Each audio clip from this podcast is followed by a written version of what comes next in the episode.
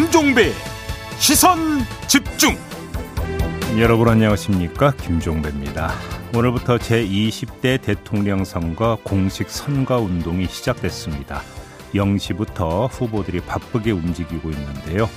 오늘 3부에서는 그 중에 한 명이죠. 김동연 새로운 물결 후보 만나보도록 하겠습니다 야권에서는 단일화를 놓고 국민의힘과 국민의당의 신경전이 계속되고 있는데요. 2부에서 김재원 국민의힘 최고위원 그리고 최진석 국민의당 선대위 상임 선대위원장 입장 차례로 들어보겠습니다. 2월 15일 화요일 김종배의 시선 집중 광고 듣고 시작합니다. 시선 집중은 촌철님들의 다양한 목소리를 기다립니다. 짧은 건 50원, 긴 건 100원인 문자 메시지 샵 8001번, 스마트 라디오 미니와 유튜브 라이브로도 시선 집중과 함께 하실 수 있습니다. 믿고 듣는 진품 시사 김종배의 시선 집중.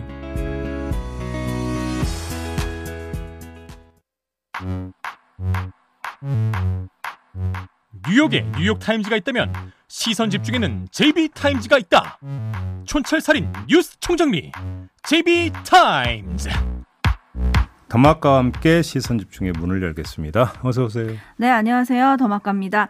메누님이 흰 동백, 홍매, 마가렛, 꽃피어 봄을 밀어올리는 이곳은 남해안 바닷가입니다. 모든 촌철님과 더마카에게 봄 소식 전합니다.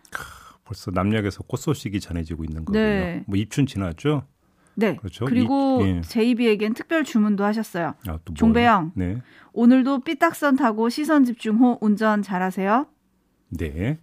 토끼님이 오늘 정월 대보름입니다. 촌철님들 우리 멋진 제이비 올해 건강을 기원합니다. 건강이 기본입니다.라고 인사해 주셨는데요. 아, 오늘이 정월 대보름이군요. 네, 제이비 예? 제 더위를 좀 사가셨으면 좋겠습니다. 아, 호두라도 깨, 깨야 되는데 그냥 확 박치기로 해서. 그죠? 자, 모두의 건강을 기원하면서 음, 시작해 음. 보실까요? 네, 에이스타인 것이죠. 네, 어제 종일 국민의힘과 국민의당 사이에 단일화 방법론을 두고 팽팽한 신경전이 벌어졌습니다. 네. 어제 국민의힘 김병민 대변인은 시선집중과의 인터뷰에서 안철수 후보의 단일화 제안은 환영할 만한 일이지만 자칫 잘못하면 얼마 남지 않은 선거 기간 야권의 불협화음을 더 키울 수 있다는 우려도 있다. 이런 당내 분위기를 전하기도 했죠. 권영세 국민의힘 총괄선대본부장은 통 큰 단일화가 필요하다라고 말을 했습니다. 네.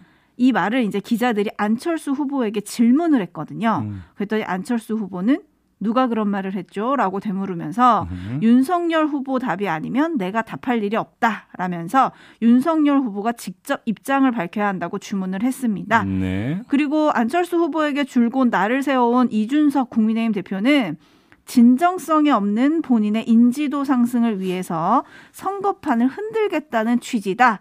안철수 후보가 곧 접게 될 거다라는 예측을 인터뷰에서 공개적으로 하기도 했는데 네. 이런 신경전 뭐 모두가 예상은 했죠. 음. 근데 오래 끌 수는 없을 텐데 앞으로 어떻게 될까요? 뭐 사실 이 그 표면에 등장한 이런 어떤 신경전은 솔직히 그렇게 중요한 문제 같지는 않고요. 네. 물 밑에서 뭔가 움직임이 있느냐 없느냐 이게 제일 중요한 문제 아니겠습니까? 그렇죠. 안철수 후보가 한 얘기가 맞아요. 윤석열 후보 답이 아니면 내가 답할 일이 없다. 음. 그 전에 윤석열 후보도 단일화 문제는 안철수 후보와 내가 결정한다고 했잖아요. 그렇죠. 후보가 결정할 일이다. 그러니까 가든 부든 결국은 윤석열 후보의 입에 달려 있다는 뜻이 되니까 사실은 이 말이 맞는 거죠. 음흠. 안철수 후보의 말이 맞는 거고. 근데 일단 윤석열 후보는 아쉬운 점이 있다고 하면서 또 바람직한 긍정적인 부분이 있다고 지금 두 마디를 던진 상태에서 더 이상 입을 떼지를 않고 있는 거 아니겠습니까? 네. 그러면 입을 떼지 않고 있는 동안에 물 밑에서 뭐가 있는가 없느냐 이것만 체크하면 되는 거죠. 김경진 의원은 윤핵관과 안핵관이 물밑 접촉을 하고 있다. 뭐 이런 얘기를 다른 타 인터뷰에서 하기도 했던데 그게 진짜일지는 잠시 후 2부에서 저희가 또 꼼꼼하게 짚어보도록 하죠. 네. 뉴스 분석이 함께하는 제이비타임즈 오늘 주목할 뉴스들 챙겨드리겠습니다. 첫 번째 뉴스는 오디오로 먼저 만나보시죠. 사법제도와 법 집행에 관련된 정책 기조를 말씀드리겠습니다. 검찰의 독립과 정치적 중립성을 더욱 강화하겠습니다. 이를 위해 법무부 장관의 구체적 사건에 대한 수사 지휘권을 폐지하겠습니다. 또한 검찰총장에게 독자적인 예산 편성권을 부여하겠습니다. 공수처를 정상화하겠습니다. 검찰, 경찰의 수사 내사 중인 사건을 통보받거나 이첩받아 공수처가 우선적으로 수사하게 되어 있는 독소 조항을 폐지하겠습니다. 만일 그래도 문제점이 계속 드러나고 개선되지 않을 경우 공수처 폐지를 추진하겠습니다. 누구도 자신이 짓지 않은 죄로 처벌받지 않는 나라, 죄를 지은 사람은 그에 상응하는 처벌을 받는 나라를 만들겠습니다. 네, 윤석열 후보가 어제 이 같은 사법 공약을 발표를 했어요. 네. 그러자 더불어민주당에서 맹공에 나섰는데 이재명 후보는 검찰 제국 노라는 아주 짧고 굵은 메시지를 SNS에 올렸고요. 강훈식 어, 전략기획본부장이죠. 검찰공화국 3포라고 규정을 했습니다. 뭐 여러 사람이 이에 대해서 이제 맹 비난에 나섰는데요. 네. 자, 이걸 좀 봐야 될 것 같습니다. 내용을 보면은 장관의 지휘권도 폐지하고 예산도 별도 편성한다면 이건 사실상 외청이 아니라 거의 부다. 음. 이렇게 봐야 되는 거 아닐까요? 사실상. 네. 어, 한마디로 검찰의 권한과 위상을 대폭 강화하겠다라고 하는 건데 이것이 문재인 정부에서 추진해왔던 검찰 개혁과 어떤 관계를 형성을 하느냐. 정반대 반대. 역방향 네. 아니냐 뭐 이런 그, 그 판단에서 민주당은 지금 맹공에 나선 거 아니겠습니까? 네. 근데 그거는 뭐 그러니까 두 당의 이제 공방으로 그러니까 남겨놓고 타고 치고 여기서는 그러니까 요 점만 뽑아서 한번 이야기를 해보죠. 윤석열 후보가 적폐 수사 발언을 해가지고 정치 보복 논란이 불거진 상태에서 이 공약을 발표를 한 거 아니겠습니까? 그렇죠. 그래서 공방이 더욱 거세지고 있는 거잖아요. 네. 이 점을 한번 좀 봅시다. 민주당 입장에서 이걸 정치 보복 프레임을 강화하는 2라운드 공세거리로 삼아서 맹공에 나선 것은 충분히 헤아릴 수 있는 겁니다. 음. 그런데 궁금한 건 윤석열 후보의 속내인데요. 네. 적폐 수사 발언 논란이 잦아든 다음에 좀 시간차를 두고 내놔도 될 것 같은데 굳이 왜 이 타이밍에 이 공약을 꺼내 들었을까? 음. 이렇게 되면 다시 불을 지피는 것 아니냐? 네. 이런 분석으로 이어질 수 있기 때문에 여기 한번 물음표를 찍어보는 건데요. 네. 강대강으로 대치하겠다는 뜻인가? 그래서 그러면 그 윤석열 후보는 뭘 얻는데? 이런 궁금증이 따라붙는 거잖아요. 여론조사를 보면은 이재명 후보에게 득이 된다고 지금 나온다라고 하는 분석이 있잖아요. 음. 그런데 왜 이 그러면 공방을 계속 이어가려고 하는 것이냐라는 거죠. 만약에 정말로 윤석열 후보가 전략적으로 타이밍을 잡은 게 맞다면 이것도 뭔가 확인할 길이 없습니다만 그냥 네. 추정인데 전략적 타이밍 잡기라면 그 이유는 딱 하나 밖에는 해석이 안 됩니다. 뭐냐? 네. 야권 지지층의 주목 효과를 자신에게 집중시킴으로써 단일화 의제, 안철수 후보에 대한 시선을 전환시킨다. 음. 오히려 이쪽으로 그러니까 갈 시선을 차단해 버린다. 네. 이거 말고는 사실은 해석할 방법이 없을 것 같습니다. 어허. 제 수준에선 그렇습니다. 그러니까 이른바 본인의 대표 브랜드를 내세워서 시선을 자기한테 끈다. 뭐 이런 거요? 쉽게 말하면 범여권 결집이 있는 만큼 범여권 결집도 유도를 하겠다. 네. 그래서 강대 강으로 갈 때까지 가보겠다. 음. 이런 어떤 의도 외에는 이 타이밍에 이 사법 공약을 꺼내던 이유를 좀 사실 해석하기는 좀 쉽지가 않다 이렇게 어. 생각합니다. 그럼 그 효과는 어떨지 또 궁금한데요. 네. 일단 촌철님들의 반응을 좀 전해드릴게요. 음. 6648님, 올소 공수처 폐지합시다. 이런 의견 주셨고요. 5361님, 본인과 가족 수사를 먼저 받으세요. 라고 해주셨고, 음. 이 덕현님은 검찰 개혁 하랬더니 검찰에 날개를 달아주나요? 라고 촌철 남겨주셨고, 네. 라라라님은 사건 분리하자, 사건 분립하자는 소리 같습니다. 음. 입법부, 행정부, 행정부, 사법부, 그리고 검찰부. 아 사건. 예. 네, 삼권 분립이 아니라 예. 사권 분립이라고 음, 정해주셨고요. 음, 음. 김성환 님이 저러면 검찰은 누가 견제하나요? 그리고 7899님, 이게 다 검찰 개혁한다며 이상한 것만 쑤신 민주당 탓입니다. 라는 의견 주셨고, 네. 캉스님은 본격적인 검찰공화국 선언입니다. 라고 음. 보내주셨는데, 음.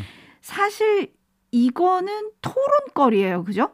네. 토론거리인데, 음.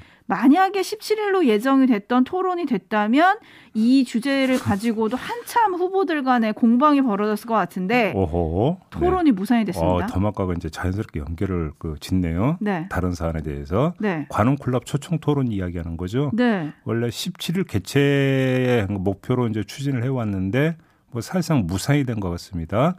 국민의힘에서 윤석열 후보 일정에 도저히 맞출 수가 없다. 음. 그래서 관훈 클럽에 양해를 좀 부탁드린다고 공식적으로 이야기를 했다. 이렇게 밝혔기 때문에 불참 의사를 통보한 것으로 봐야 되지 않겠습니까? 네. 불, 그러니까 무산이 된 것을 일단 봐야 될 것 같습니다. 이렇게 되면 정말 법정 토론만 이제 그렇죠. 그렇게 하게 되는, 되는 거죠. 되는 토론의 수가 더 줄고 있고. 네. 근데 지금 정치적 공학적인 것만 제이비가 짚어주셨는데 사실 내용적으로 보면 여러 가지 논란거리가 있는 것 같고요. 네네. 이런 논란에 대해서 윤석열 후보는 또 이렇게 반박을 하더라고요. 네. 여권이 검찰 공화국, 검찰 제국 만들기라고 하는데 검찰 공화국은 과거 권위주의 시대의 얘기다. 음. 지금은 선출직인 대통령이 검찰 인사를 통해서 검찰을 통제할 수 있다. 아니 그러면 그 이전에 그 선출직 대통령들은 그럼 뭔데요? 그때도 그 대통령이 그 검찰 인사권은 당연히 대통령이 갖고 있잖아요. 네. 그리고 선출직이었고. 근데 그때도 그러니까 검찰을 손하게 해주고 정권의 도구로 삼는다는 논란은 계속 되어 왔었잖아요. 그래서 검찰 개혁 이야기가 나왔던 거잖아요. 그렇죠. 그러니까 그럼 윤석열 후보 이야기는 뭐 제도가 바뀐 게 아니라 나는 다르다. 결국 그 얘기밖에 안 내가 하면 할 수 있다. 그 얘기로 그러니까 그거 말고는 뭐 다른 게 없는 거잖아요. 근데 그러게요.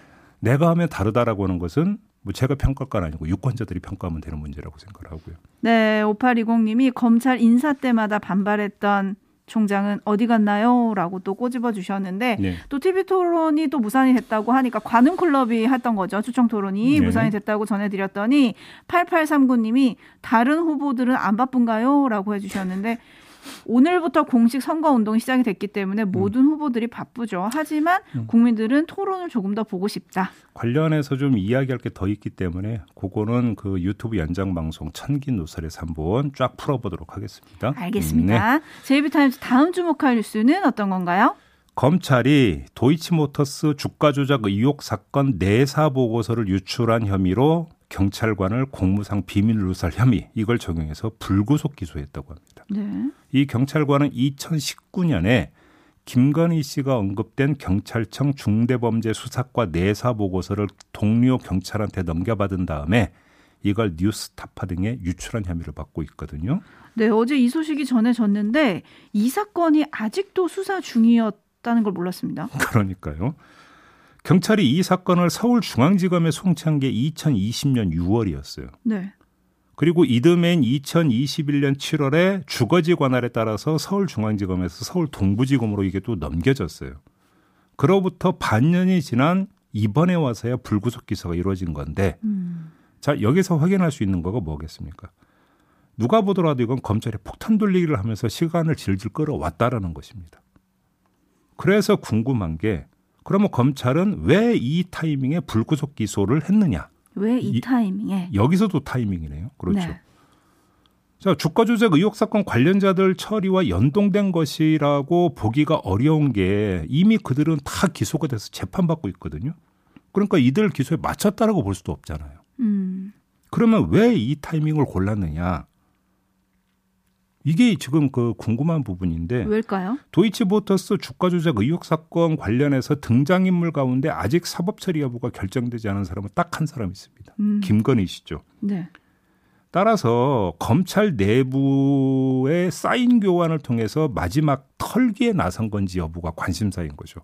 다시 아하. 말해서 내사 보고서를 유출한 혐의의 경찰관에 대한 불구속 기소 결정과 거의 그러니까 비슷한 시점에 김건희 씨에 대해서도 어떤 식으로든지 간에 결론을 내려고 이 종합 정리판에 들어간 것이냐.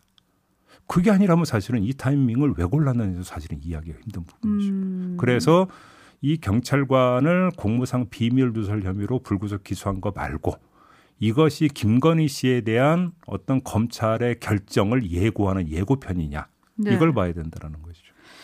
오늘이 대선 공식 선거운동 시작일이고 이 소식을 전해준 건 어제였거든요. 네. 그죠? 그래서 정말 먼지 털기 마지막 털기인지 시선 집중해야 할 것 같은데 음.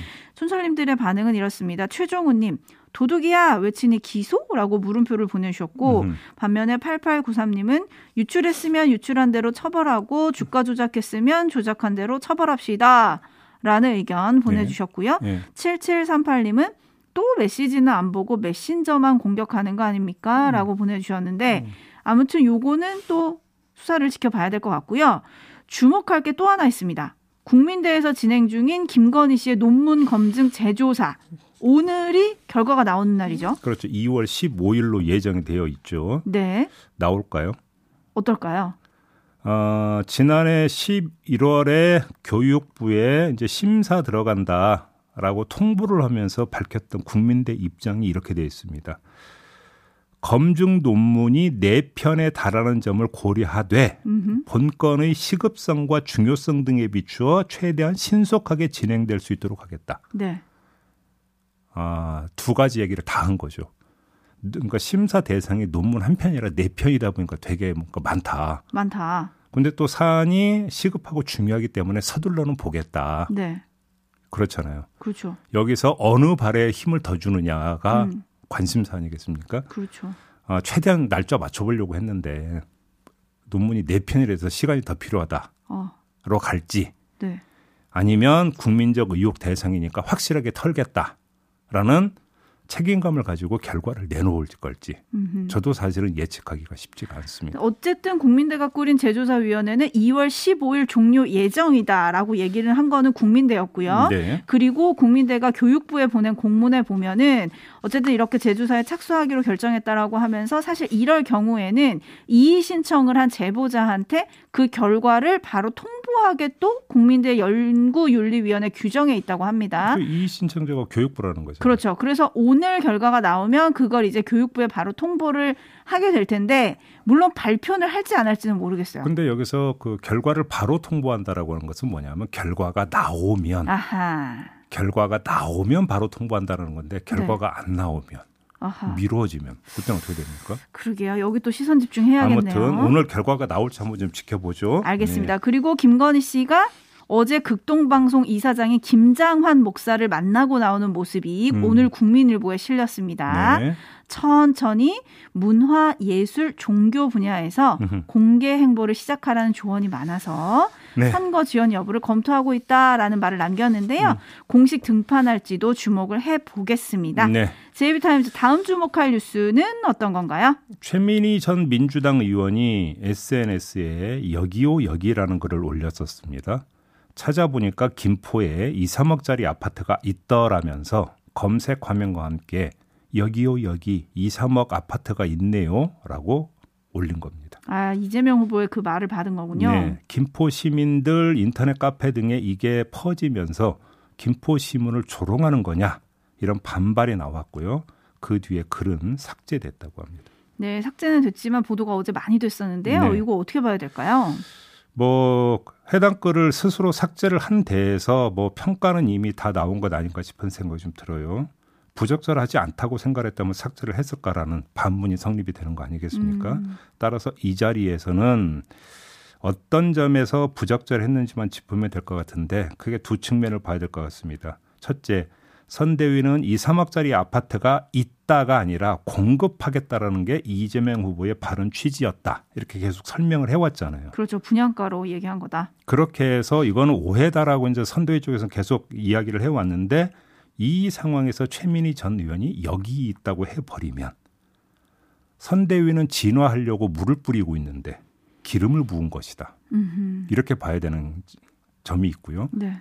당하고 뭔가 보조가 안 맞는다. 이런 이야기가 되는 거고. 둘째, 대한민국 국민이 가장 민감해하는 부동산 문제에 대해서 그리고 그 누구라도 가장 니- 기분 나빠할 조롱 모드로 글을 올림으로써 반발이 폭과 강도를 최대로 키웠다는 것 아니겠습니까? 네. 이거 선거운동에 도움이 될 게 아무것도 없잖아요. 음. 그래서 정리해서 말씀을 드리면 눈치껏 하라는 말이 있잖아요. 네. 이 말의 실천 방법은 뭐냐면 전후 좌우를 다 살피는 건데 최민희 전 의원은 오로지 이재명 후보만 살폈다. 이렇게 봐야 될 것 같습니다. 네, 뭐 이 말은 오늘부터 이제 선거운동이 본격 시작이 됐기 때문에 여야 후보 모든 후보들이 가슴에 새겨야 될 것 같습니다. 전후 좌우 잘 살펴야 된다. 네. 네, 이렇게 마무리를 할까요? 자 마무리하죠. 더마카 수고하셨습니다. 고맙습니다.